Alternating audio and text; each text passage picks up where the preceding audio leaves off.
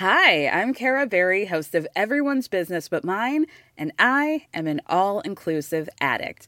Enter Club Med, the best all inclusive for you and your family. With resorts worldwide, from their family flagship resort, Club Med Punta Cana, to their only mountain resort in Canada, Club Med Quebec, they have everything you need to relax. With their 20 plus sports activities, wellness programs, you can dine on delicious cuisine and make memories with your family. So book your next getaway with Club Med.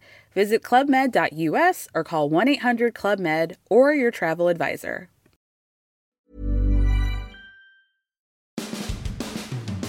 Why did Kyler Murray win the Heisman Trophy over Tua Tagovailoa? And the coaching carousel has started in college football. Some named players are skipping bowl games to prepare for the NFL.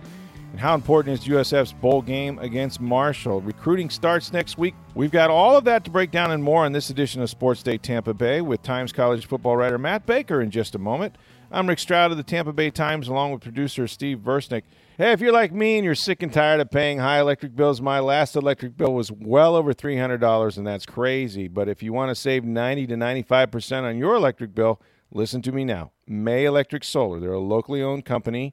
They have the uh, safest solar available. They don't use high voltage like other companies.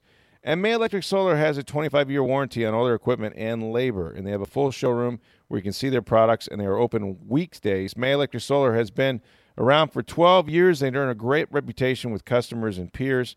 Now, there are many other solar companies, and they're out there, they're imitating them, they're trying to use their great name. Remember, May Electric Solar does not use subcontractors, and they will not subcontract for any other company in any other way. Everyone knows that it has to be May all the way. So stop the insanity of the out of control electric bills. Start saving now. Call May Electric Solar at 727 819 2862. You call right now, you can also receive a 30% tax credit by changing to solar energy through 2019. Call May Electric Solar at 727 819 2862.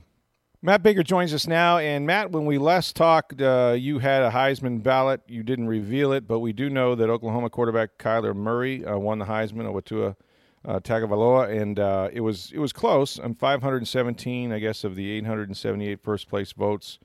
2167 points. Uh, tag, you know, Tua got like 299 and one 1871. So it it was the most points by a runner up, I guess, in Heisman history. First of all, right. who did you vote for and why? Yeah, so my ballot was was pretty chalky. I, I had Kyler Murray at one, Tua at two, and Dwayne Haskins from Ohio State at, at three. Um, what and what I wrote over the weekend was I, I assumed for most of the season it was Tua and and, and then I was going to have to figure out two and three. Um, but obviously Tua did not look like himself in the SEC title game. He he his his passes didn't have the same zip. They, they, just he didn't look right. And obviously he's been you know he's had the knee injury, kind of been a little uh, banged up there the, for for most of the season, and um, he, obviously he had the the ankle injury that forced him out but he just didn't look right. Whereas Kyler Murray had a great game uh, against against Texas. That didn't cause Tua to lose my my top place vote. What it caused me Tua do was take a step back and say, okay, and I probably would have done this anyway. But all right, let's let's take a step back. Let's reevaluate their entire season, the entire body of work. Now that it's not as crystal clear as it was, and and what I saw was obviously two really, really, really, really good quarterbacks. Any other year that I've done this, to um, I would certainly think have been would have been tops on my ballot. But you know, he just happened to be going up against a, a guy, Kyler Murray, who had know the highest um, passing efficiency in the history of college football. I believe his yards per attempt is also on pace to break the NCAA record. He is leading a playoff team that has a terrible defense, and it's all because of the offense that he's leading. That, by the way, is also on track to break an NCAA record in, in yards per play. So you put all that stuff together. You, you add in, you know, Tua is a, a, a good runner. He's he's more than capable there. Kyler Murray is a great runner. I mean, he is a heck of an athlete and, and adds a different dimension there. You know, again, Tua that's not to knock Tua because again, I think he's going to be the number one pick here in a couple years. But Kyler just had a little bit more edge there that gave him the slightest, uh, you know, slightest advantage over Tua on my ballot. I, I, certainly understand people who voted the other way, but in my mind, it was it was Kyler Murray, um, Tua Tagovailoa, and, and Dwayne Haskins at three. How much did you consider the conference they play in? And what I mean by that is it's hard to project what Tua would do in an Oklahoma style offense. He's not the runner you said. But I mean, here's a guy that didn't throw an interception until November 3rd. Yep. Um, and and he had, you know, his opening he, he led Alabama to touchdowns, you know, opening drives 10 of 13 games. Yep. Um, and, and, and this is against the SEC, which is generally considered a more balanced, if not better, overall top to bottom uh, conference. So did that did that weigh in it to it at all with you? I mean, you talked about Oklahoma's defense, but you know, pretty much every defense in, in the Big Twelve isn't isn't very good. that that is that is correct. Texas's defense was d- decent. So, um, but yeah, most of the rest it, it was not very good at all. Um, so that's something I, I factored in, but I didn't want to punish a guy too too much because of he did really well against he played against the guys that that he played. I, again, I, I understand that that's something that that uh, affects it, but it's kind of hard for me to quantify it in another way. Um, right. So here's what here's what I did look at. um, in in OU's six biggest games, Murray, you know, the stats I had for him: 73 per, completed 73 percent of his passes, 1900 yards, 17 touchdowns, three picks. Uh, mm-hmm. Tua in his six biggest games for Bama, he had fewer yards, completed 10% fewer passes, with fewer touchdowns and one more interception that to me was kind of a, a telling stat. Where again, they're, they're both great quarterbacks. I'm not trying to to diss Tua, who is is is fantastic and very well might win the Heisman next year and lead Bama to a title this year and next, for all we know. But as I'm evaluating things, you have to take the te- the level of competition into consideration. But you also have to look just how did he do in those biggest games because he can't control how good the, the uh, uh, defense he's facing. All he can tr- control is what he does, and in the biggest games, he was just a, a smidge better than than Tua was. You mentioned, of course, the Georgia game. Um, you know, Tua was certainly didn't play well. He was injured, and, and in fact, you know, they needed Jalen Hurts to come off the bench to win it. And I think it's there's I think it's reasonable to wait until after those conference championships before you submit your ballot. I can't imagine people would do that before, but I, I suppose some people did. Um, there were like but how Rick, much, there were like thirteen percent or ten percent of the voters who did. It's dumb. I didn't. I went. I went yeah. off on this last week. Let's let's keep on. I'm sorry. I didn't mean to interrupt. no, that's I look. I'm with you on this. I, I think it's it's incredibly stupid to not have all the information. And yet, that said, I think that maybe Tua over overall. I'm not saying you did this, but overall, I think probably got a little held to a little more um, scrutiny than he probably deserved, only because he's playing against a very good Georgia team and he was injured. And I think he clearly wasn't the same guy um, and but because he had a bad game, and they won the game be, uh, uh, with another quarterback coming off the bench, I yep. think if there was if there was a deciding factor at all for all the voters, that probably hurt him as much as anything. Absolutely, it did. I mean, there there's you can't really control the recency bias. That's I mean, that's the last no. image of your head. For for me was Tua uh, struggling, and yep. on the other side was Kyler Murray, who had this you know beautiful lofted uh, lofted a touchdown pass that kind of sealed mm-hmm. it against Texas. So that's something you can't get out of your head. But like I said, I tried to move on from that a little bit and just evaluate the, the seasons as as a whole. Um, yeah, the top. But yeah, it, it was, didn't. Yeah, yeah, right, and, and it, it, it didn't help Tua. I'm not going to deny that it didn't. It didn't help mm-hmm. him at all. And, and the fact that Bama won without him, again, he's a great player but it, there, there's a lot of other reasons there too. Whereas if you took, again, this is a hypothetical I can't prove, but if you took Kyler Murray away from the Sooners, there would be a big drop off. They wouldn't have won the Big 12. They certainly wouldn't be in the playoff. You know, uh, eight, nine wins, maybe. Uh, again, that, that's a hypothetical I can't prove. Whereas I think if you had took Tua off of Bama, they might still be in the same place. Yeah, it's interesting. Um, how much of this do you think uh, will become bulletin board material for their game against Oklahoma? All of and it. Will Tua be the starter? I would assume, right? I mean, are they, are they going to go to Hurts? I mean, what what is the thought there? With uh, uh, I guess it depends on his health, right? Yeah, c- correct. It depends on his health. Um, Tua had a you know had had the ankle injury. I think they they scoped it is, is what it was, and they typically mm-hmm. say that's probably a couple weeks to to get back. And so again, everything that we've seen, they, they think Tua should be ready to go, but we'll see how he progresses and and whether he's he's uh, physically capable. If he's physically capable enough, he's the guy. I, I don't think there's any yeah. question. But it's just a matter of um, how is how is his ankle and how is his health and, and is he ready? um, versus a closer to 100% Jalen Hurts. And, and the, the, other thing, the bulletin board material, uh, yeah, that that's it. I, I, can tell you just from my my emails um, Sunday morning. Uh, so, some uh, I assume he was a Bama fan. It, it was hoping that I will be uh, man enough to apologize to Tua and everybody else on this after December 29th when Tua and, and Bama destroy uh, Kyler Murray and OU and, and, Murray looks terrible and this, that, and the other. Like, well, I, I, can't predict the future. Like I, I, I, wish we waited until the after the the very end of the season um, to do all, a lot of this stuff. Maybe not all American teams, but certainly Heisman Coach of the Year, that sort of thing, because that's going to have, you know, when when I look back on this year in five, ten years, well, I'll remember how it ends uh, in, in, a, in a lot of ways, even more so than some of the other stuff. So that, that stuff matters. I wish we could take it into consideration, but the fact is we can't. So I'm not going to worry about what my, about my, how silly my Heisman vote looks if if Tua you know throws for 30 touchdowns and Kyler Murray throws 10 interceptions. I, I I can't do that, man. That's not worth it.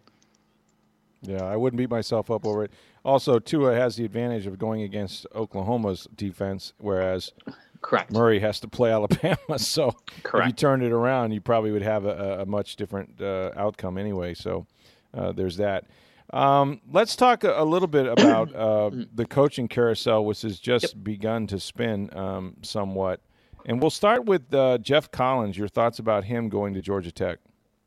Yeah, Georgia Tech is a is a really interesting job for me. You know, Paul Johnson had been seem you know it seemed like he'd been there forever It seemed like he had been on the hot seat for a while, and obviously the loss, you know, his loss to, to USF didn't help in, in those matters. Um, but uh, he, he finally decided to hang it up. Georgia Tech's a really, really good job. I mean, Atlanta and Georgia as a whole is becoming such a hotbed for high school football. There's so many good coaches in the state of Florida, in particular, that are leaving for jobs in Georgia where they can get paid a lot more money.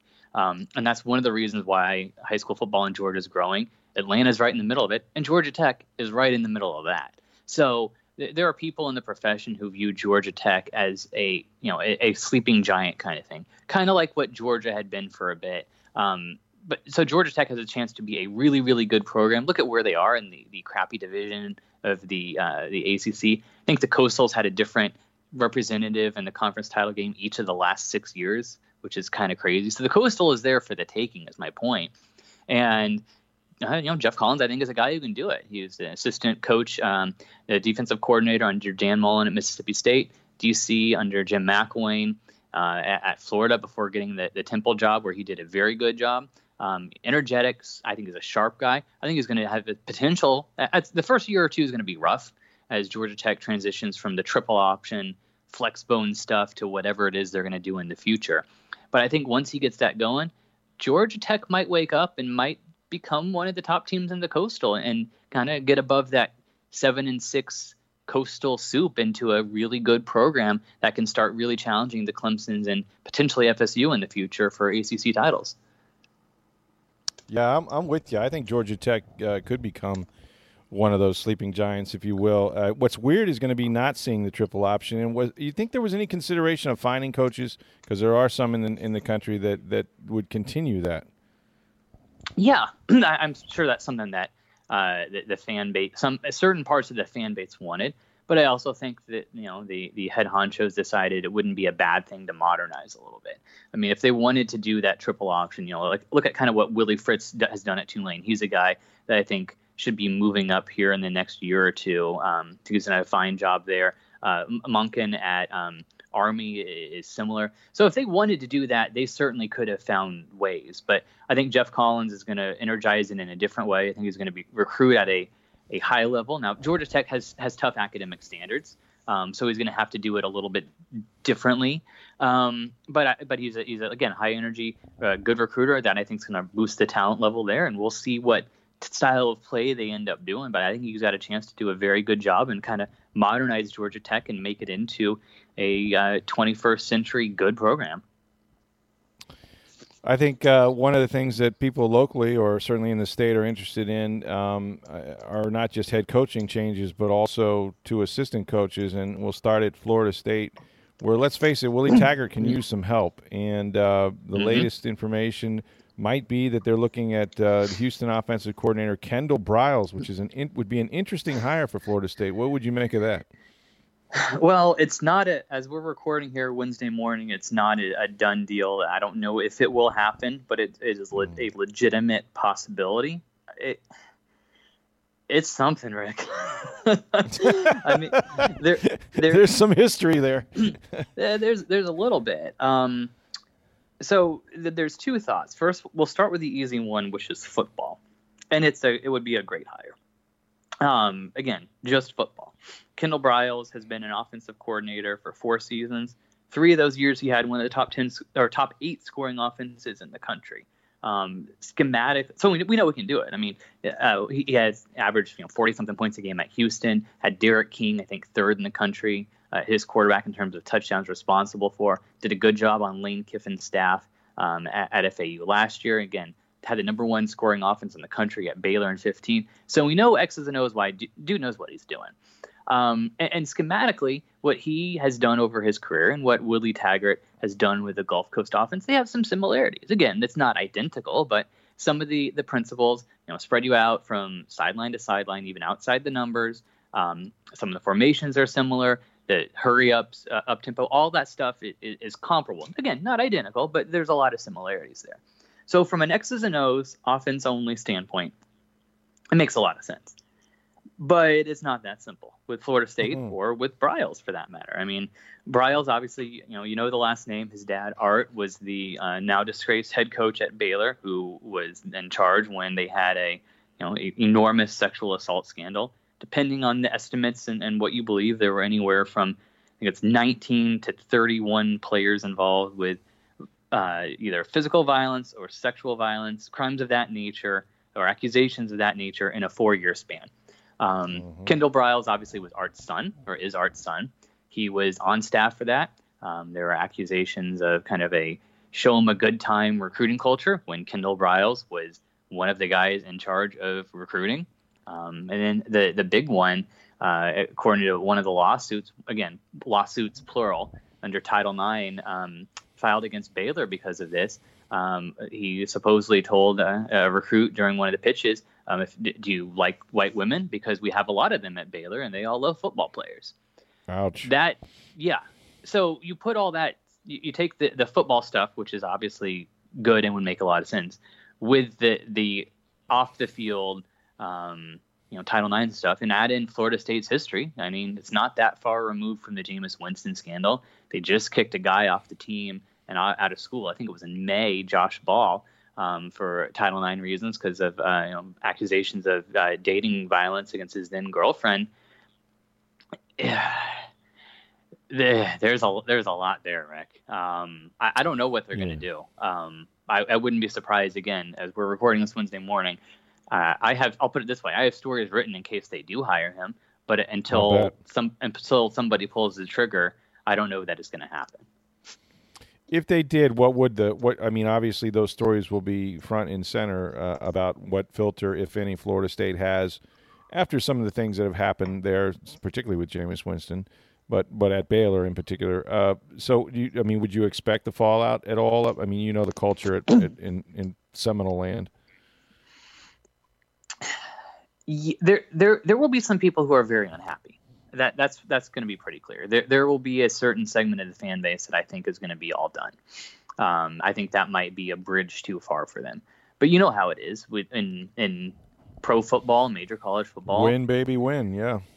Exactly, and, and we have to remember that the, again the football context of this for Willie Taggart. There were questions about his X's and O's and whether he was going to be whether he was good enough to handle his dream job. And now he had faced similar questions at USF.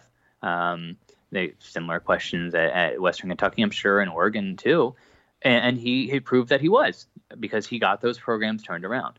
But he inherited a talented roster with a broken culture at Florida State, and then he they had a worse season.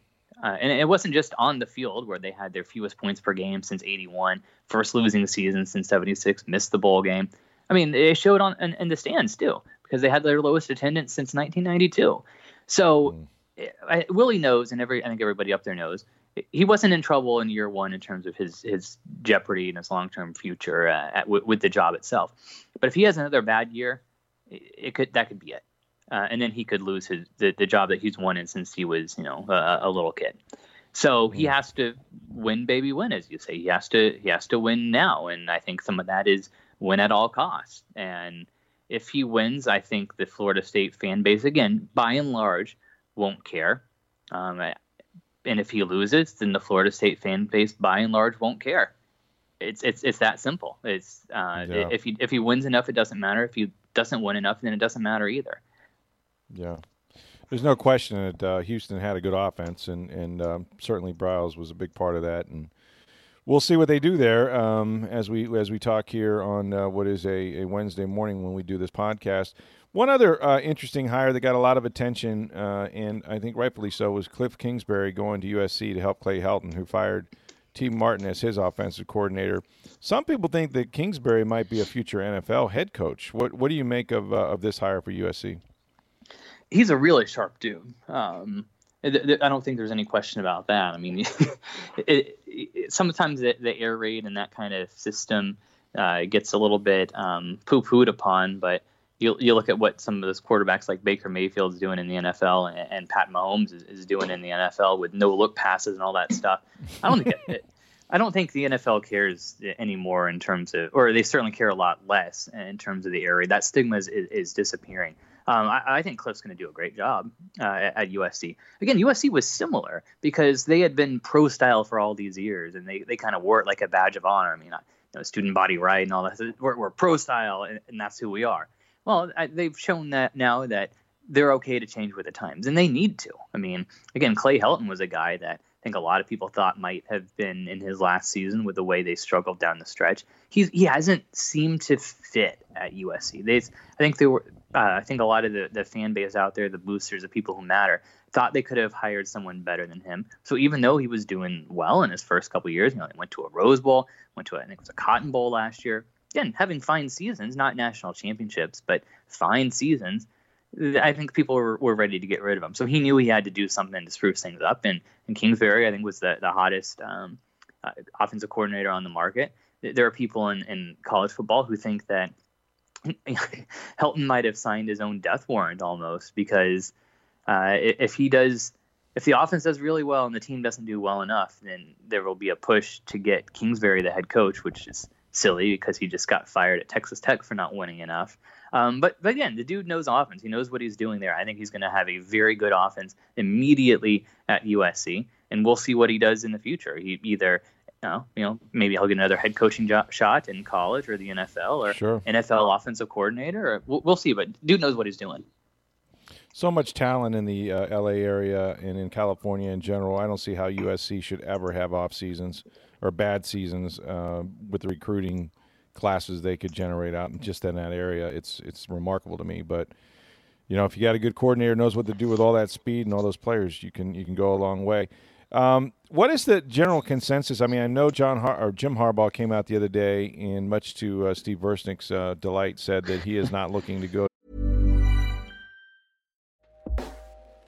Hey everyone, I've been on the go recently: Phoenix, Kansas City, Chicago. If you're like me and have a home but aren't always at home, you have an Airbnb. Hosting your home or a spare room is a very practical side hustle. If you live in a big game town, you can Airbnb your place for fans to stay in. Your home might be worth more than you think. Find out how much at airbnb.com/slash boast. For the NFL. Um, I guess that decision was probably made the day that Urban Meyer said he wasn't coming back to Ohio State, but that's just a theory of mine. Um, is is there any other coaches? I mean, would would it surprise you, for example, because the big name from from the NFL perspective, I can tell you, as far as college football goes, always it's Nick Saban. Of course, he's asked to do something every year and has turned it down. But Lincoln Riley seems to be the the hottest name, uh, and, sure. and for all the reasons you would imagine. Um, is there any any talk in the college football circles that Riley would actually leave Oklahoma? I, I don't. I mean, could he for the right opportunity? I, you, I guess you'd never say never, but sure. he's in a great job. I mean, uh, OU is a, a fan base obviously that, that wants to win, but I think for for a fan base of that level, I think their their expectations are a little bit more understandable than maybe a Florida State or an Alabama or certainly certainly Auburn. Everybody knows how nuts their expectations are. So um, he, he's in a in a again he's in a place with a lot of pressure, but they they understand it a little bit more than some of the others. Um, obviously, he's getting paid handsomely. He's got very good um, facilities, and he's got a great athletic director in Joe Castiglione, who again I think is understanding in a lot of this this stuff. So he's got a great job with a great administrator and everything he needs to be successful there aren't a lot of places like that, Rick.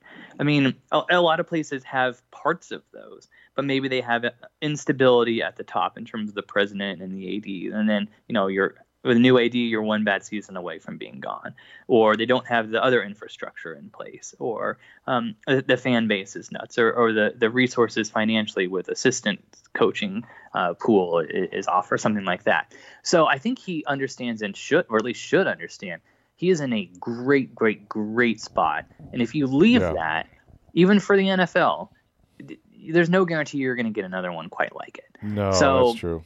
Could he leave? Yeah, absolutely. But he's just kind of tutored two Heisman Trophy winning quarterbacks in a row and has his team in the mm-hmm. playoff again. And he's mm-hmm. still pretty young. I mean, he's got a great situation. If I'm him, I think I want to see that through a little bit and see what you can do. And you know, maybe the NFL, uh, maybe that's something an itch he can scratch down the line. Yeah, he's young enough. He's got plenty of opportunity coming forward. And you're right. You don't get that chair back. You might get one similar, but you wouldn't get that one back if you leave Oklahoma. Um, so I, am with you. I, I, think I think a lot of teams. I know in the NFL will throw a ton of money at him, but it's a different job too. You know, college football is yep. a totally different animal than than the NFL. There's no question about that. Um, let, let me, uh, as far as issues go, I wanted to get your thoughts about this. Uh, West Virginia quarterback Will Grier is the latest to uh, announce yep. that he will skip the bowl game to focus on preparing for the NFL. And already that list includes guys like Ed Oliver from Houston and Noah Fant from from uh, the tight end from Iowa. Uh, well, Greedy Williams, a ton of these guys. Yeah, Donnell Green, uh, Kelvin Harmon from North Carolina State. I mean, Rashan there, Gary. There's a ton of yeah, Greedy Williams, you're right from LSU. So I mean, it's it's a it's a star-studded list, and this started you know in 2016 with Christian McCaffrey and Leonard Fournette. Um, I don't see it slowing down. Is this going to hurt college football, or just what are what are they saying uh, in the college circles about what what they can do um, to prevent it, or do they do they even care? I mean, is it at the point now where hey, we understand what's at risk for some of these players, and playing in the Peach Bowl may not be enough incentive? there, there's not much they can do. I mean, they, will obviously they want them to play, um, and those you know when when the players are thinking about turning pro, those are the com- part. That's part of the conversation. We love we know we, we think you can help your draft stock if you play one more game and do great. And it was Dante Fowler a couple years ago had like three or three sacks, four sacks in the Birmingham Bowl, which certainly didn't hurt his his draft status. Um, but you know the coaches understand the, the money that these guys could be making and could be losing. Um, it, there's not a whole lot they can do. It's just the, the, matter of the fact. They can make their pitch but if somebody's got a chance to go make millions here in four or five months and they don't want to risk it there's no, there's nothing they can do. I i, I think it's going to be interesting to see how they filled some of those holes. Um, it, it gives opportunities for younger guys to play so i think that's something that they're going to have to think about as they use the four games that um, that that freshmen can play or players can play without losing their, their, their red shirt, that's going to be something I think they might have to calculate a little bit more in the future. But what's crazy to me, Rick, is just to think about how much things have changed in those two years. Like when, when Christian mm. McCaffrey, I think he skipped the Sun Bowl, and, and Fournette skipped the Citrus, I think it was. Um, th- that was a huge deal. But at least both of them had kind of extenuating circumstances, right? Leonard Fournette had an ankle injury that wasn't 100%. McCaffrey was banged up during the season. They both needed to kind of they weren't 100% healthy, and okay, at that point, why risk it? And they're running backs too, where you know average lifespan. Yeah, they take a lot NFL, of abuse. Yeah. Mm-hmm. Yeah, they, they they last like three years and, and, then they're done. So hey, go get yeah. paid.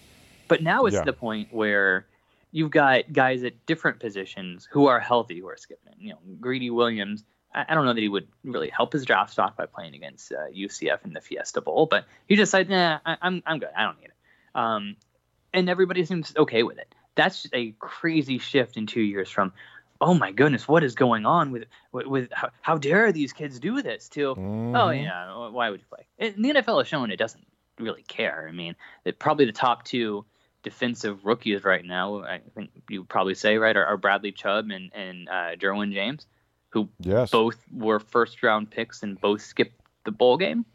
Mm-hmm. Like it's it's done. Nobody cares, and uh, it didn't hurt Derwin. Um, you know, he could have risked injuring his knee or something like that. So, yeah, it, that's just kind of where college football is. And to me, it, it's a sign of how much bowls have been devalued and will continue to be devalued. Will Grier is an interesting new kind of milestone because he's I, probably, I would say, probably the first real quarterback who was 100% yeah. to miss it. Um, Josh Rosen was, I think he had a concussion, was kind of banged up, maybe yeah. kind of sort of last year. Um, so he's a little bit uh, new there, but at, at some point it's going to get to a point where a quarterback at a Rose Bowl or Fiesta Bowl says it's not worth it, and at some mm. point there's going to be conversations about whether somebody decides the semifinal is not worth it, and those are going to be different roads to cross. It'll be really interesting down the line. But but right now, you know, yeah, Michigan's to be without Rashan Gary when they play the Gators in the Peach Bowl. Okay, next.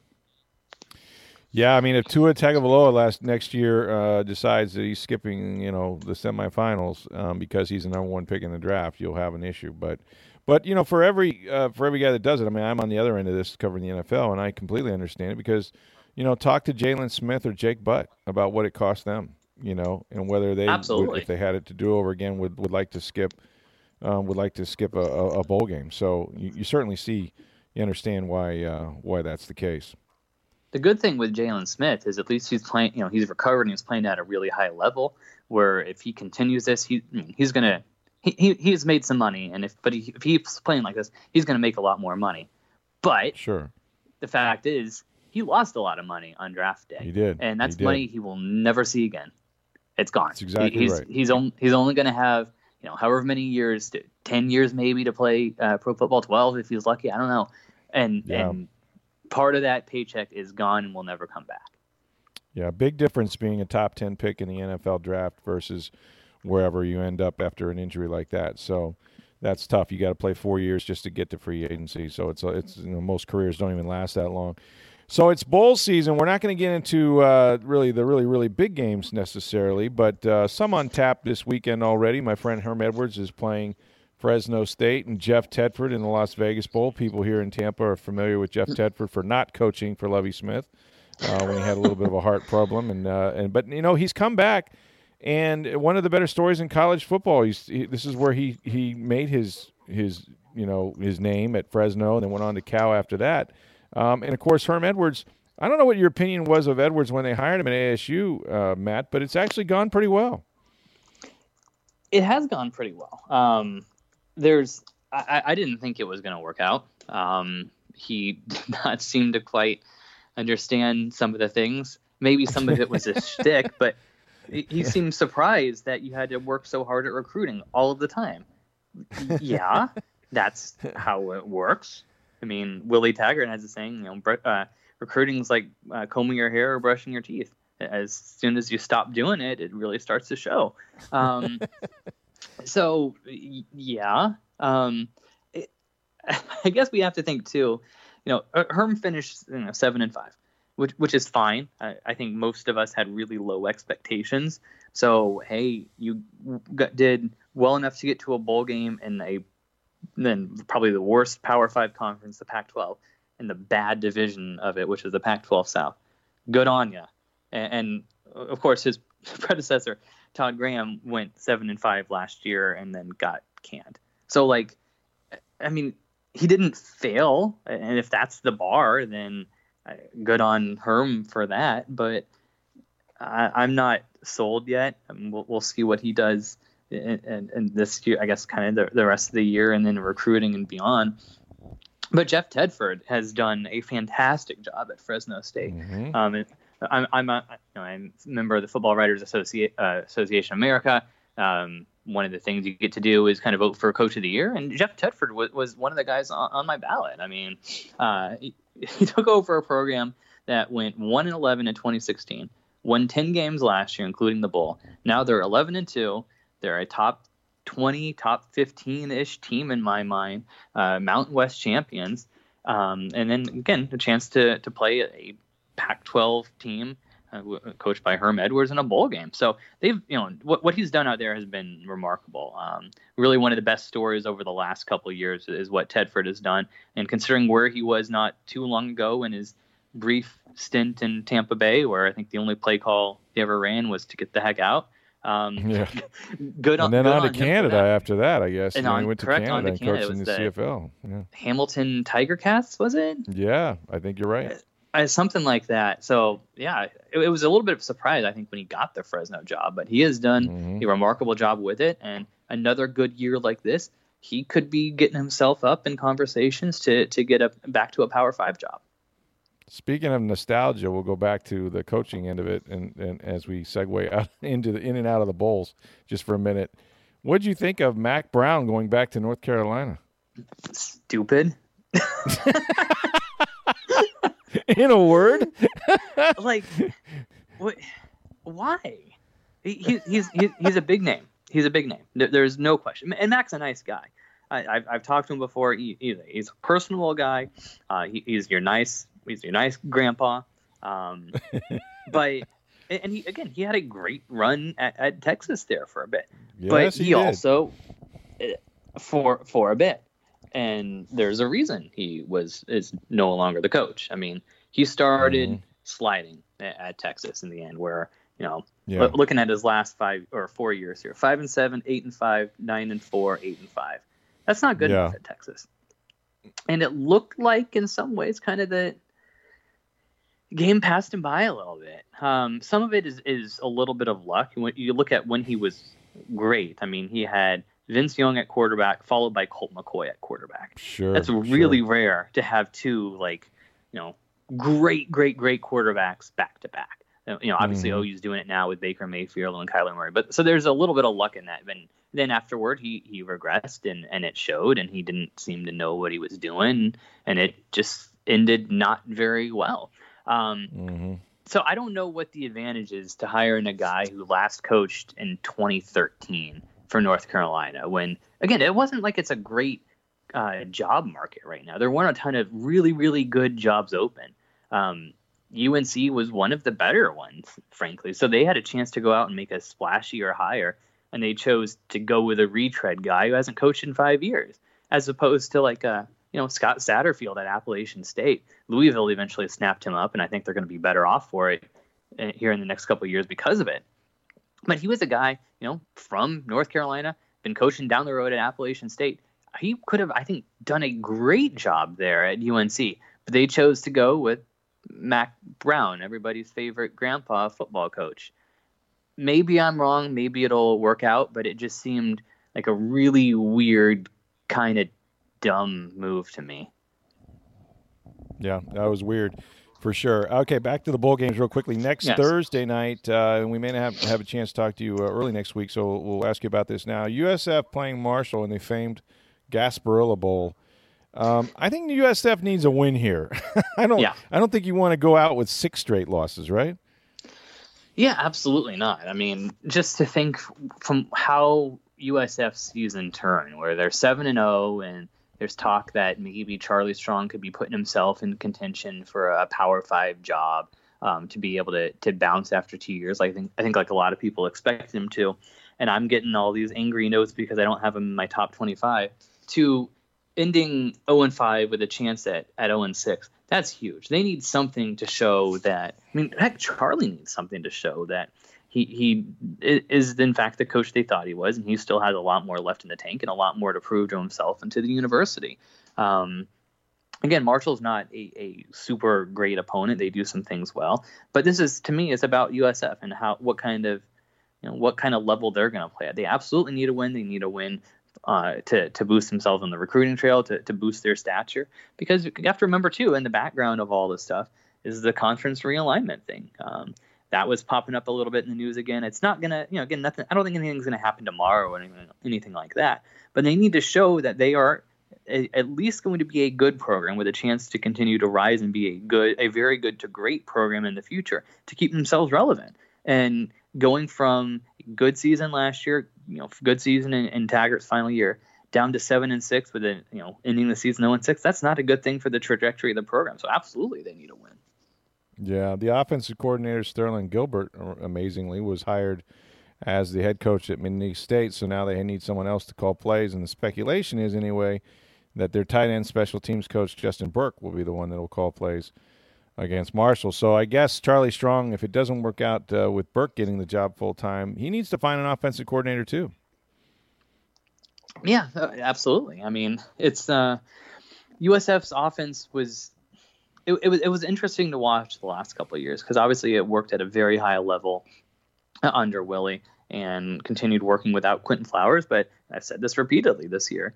Yeah. When you lose a player like Quinton Flowers, one of your you know the best in school history, you typically don't get better. And they they took a, a step back with, with Blake Barnett and then kind of the rotating um, cast afterward. They need to decide on a quarterback long term, and they've got some other issues too. I mean, as good as um, uh, Cronkrite has been at times. They, have had some issues with the run game. They've had some issues with the pass game. They, their, their offense just seemed a little bit uninspired there, especially in, in, in the struggles down the stretch. So uh, Charlie's got some work. Uh, he's got some work ahead of him uh, in the next couple weeks, and it's not just getting ready for Marshall. It's figuring out what he's going to do with OC, and then getting the recruiting class he needs to to boost himself up and give the Bulls a real chance at competing with, uh, you know, maybe challenging the UCF down the road next year.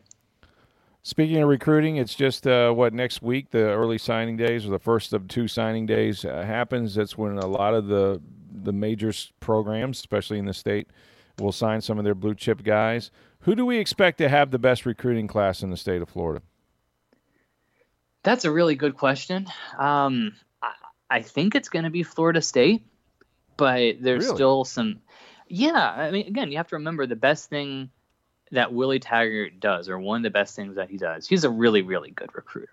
Um, we saw some of that at, at, USF. I mean, even just like some of the guys he didn't get, but he was in the ballpark and in the conversation with Ray Ray McCloud from Sickles, who was a five star who ended up signing with Clemson and being an integral part of their national title team. He was, you know, Ray Ray up until signing day was really thinking about going signing with with uh, Willie and the Bulls. Um, so Willie did a really good job of closing on the class last year in his first uh, signing class at Florida State, considering it, they were the Noles were outside the top 50. They might have been like 70th or something at one point. They closed ending in the top 15. Um, so Willie's a, a, very good recruiter right now. They've got the number 13 class in the country. Uh, you know, I, I, don't know if they're going to be able to get a top 10 class, but they're going to, you know, they, they, should close pretty well. Florida right now is at 20. And one of the real surprises to me is Miami because mm. for a while uh, they they had a you know top five class. This was going to be one of the years where they were going to be very good in, in recruiting. Um, and then they've had a whole bunch of decommits during the season and afterward. Right now they're at 29. Um, then again, another coaching carousel thing. As we record here on Wednesday morning, there's a lot of buzz that Manny Diaz, uh, the the Hurricanes defense, very good I think defensive coordinator and, and good recruiter, could become the new head coach at Temple, taking the job um, that Geoff Collins had. So I don't know how that might affect things too for the Canes. So, so right now, I think FSU is going to have the the top re- recruiting class in the state. And the, one of the other interesting things, just nationally, real fast, Jimbo at A and M is right there at third in the country behind Alabama and Georgia. Wow. They've been wow. top, yeah, for a while. Those three have kind of been uh, cemented at the top, and it's a you know Bama's opened up a little bit of a lead on the others, but A and M has been up there we know Jimbo is a great recruiter. He had some ties to Texas, got some kids out of there in the past. Mario Edwards was a five star from Denton. Marvin Wilson was a you know blue chip defensive lineman. Um, and and now that he's there in A and M, he's doing a very good job, which is setting himself up uh, to to have a, a, good run here in the next couple years with the Aggies. Always fascinating. College football beat never stops. Matt Baker is the best at it for the Tampa Bay Times. Matt, we appreciate your insights. Thanks so much. We'll talk to you next week. You got it. Thanks, Rick. Man, Matt Baker has a lot of information. I tell you, I don't know how he keeps it all straight, but he does a great job for us at the Tampa Bay Times. Make sure you read him on tampabay.com. Well, Rick, some news that happened today out of Las Vegas at the baseball winter meetings. No, it was not about the Rays Stadium deal. No, they added a veteran starter to their pitching staff. Charlie Morton from the Astros signs a two year, $30 million deal with an option for 2021. Now, the deal is pending a physical. Morton last season's 35 years old. He went 15 and 3 with a 3.13 ERA. Those are career best for him, and ERA wins wins, whip, and strikeouts. Features a fastball average around 96 miles an hour, but increased use of the curveball really helped him. So uh, he presumably is now a starter along with Blake Snell and Tyler Glasnow, and they may use the bullpen arm for the uh, the last two days of the rotation. So we'll get more into that as uh, the season gets closer to that. But the Rays add a veteran arm, $30 million deal for two years for Charlie Morton, who pitched for the Astros most recently. Lightning, a huge game tonight against Toronto, the top two teams in the Eastern Conference, as the Maple Leafs come to town. But even bigger news for the Lightning Andrei Vasilevskiy participated fully in practice on Wednesday, and it's probably likely he will be the starter in net tonight, depending on how he feels after a full practice and how he recovers from Wednesday. But odds are saying that it will be Andrei Vasilevskiy in net as the Maple Leafs come to town. Of course, the Lightning went 12 and 2 since his injury and are on a seven game winning streak right now. Again, top two teams in the East. We're going to see John Tavares as a member of the Maple Leafs for the first time, uh, so it should be a great atmosphere at Amalie Arena tonight. And the Bucs have some news too as they're preparing to uh, travel to Baltimore this weekend to play the Ravens. But the NFL announced that the Bucs are one of five teams that will host an international game. There'll be four games in London next year, one in Mexico City. The Bucs, Chargers, Raiders, Jaguars, and Rams are all part of those teams that'll go overseas or to Mexico uh, to host a game. Now, this was part of their bid to host the Super Bowl in 2021. The Bucs had to agree to forfeit a home game within 5 years of that announcement, so that will be happening next season. We'll get into the Bucs Ravens game tomorrow on the podcast. This is a football Friday. Also look ahead to some of the bowl games over the weekend. I believe there's 5 of them on Saturday night, so. As always, we appreciate you guys listening to us. We are here Monday through Friday.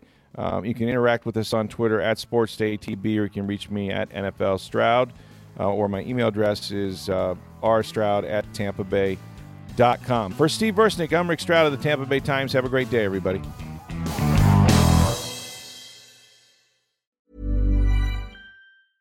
Hi, I'm Doree Shafrir. And I'm Kate Spencer. And we are the hosts of Forever 35. And today, we're talking about Club Med, the best all inclusive getaway for families. Today, Club Med has nearly 70 resorts worldwide, from beachside resorts in the Caribbean and Mexico to magical locations in the Maldives and Morocco to ski resorts in the mountains from Canada to the Alps. Between their all inclusive family programming, wellness offerings, land and water sports, and their French heritage inspired food and drink offerings, Club Med is the best way to elevate your family getaway, no matter which location you're at.